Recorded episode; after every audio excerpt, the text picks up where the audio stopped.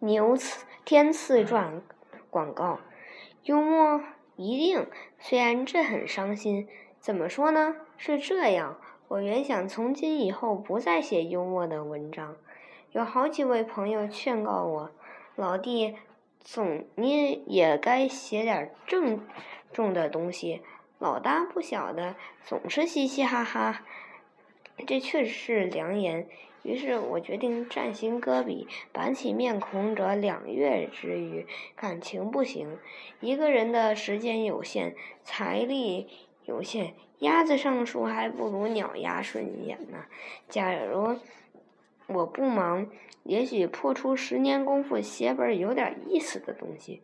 可是我老忙，忙的没工夫去想，而忙中而能写出那一点，只有幽默。这是我的地才，说天才怕有人骂街。幽默是了不得的呀，我没这么说。幽默是该死的呀，我没这么讲。一个人也只好尽其所能的做吧。百鸟朝凤的时节，麻雀也有个地位，各尽所能铺好一条路。那等那真正天才降临。这是句好话吧？整好步骤，齐喊一二三四，这恐怕只能练习摔跤吧。真希望我能伟大，谁不应这么希望呢？可是生把我的脖子吊起来，变以便成个细高挑，身长七尺之余，趁早不用费这事儿。骆驼和长颈鹿的脖子都比我的更合格。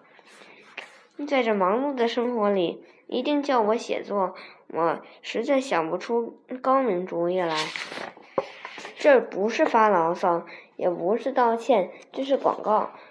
广告不可骗人过甚，所以我不能说读完此篇独得五十万元。我只能说，我要写一本牛次牛天赐传，文字是幽默的，将在《论语》上逐期发表几千字。到现在还一个字没写。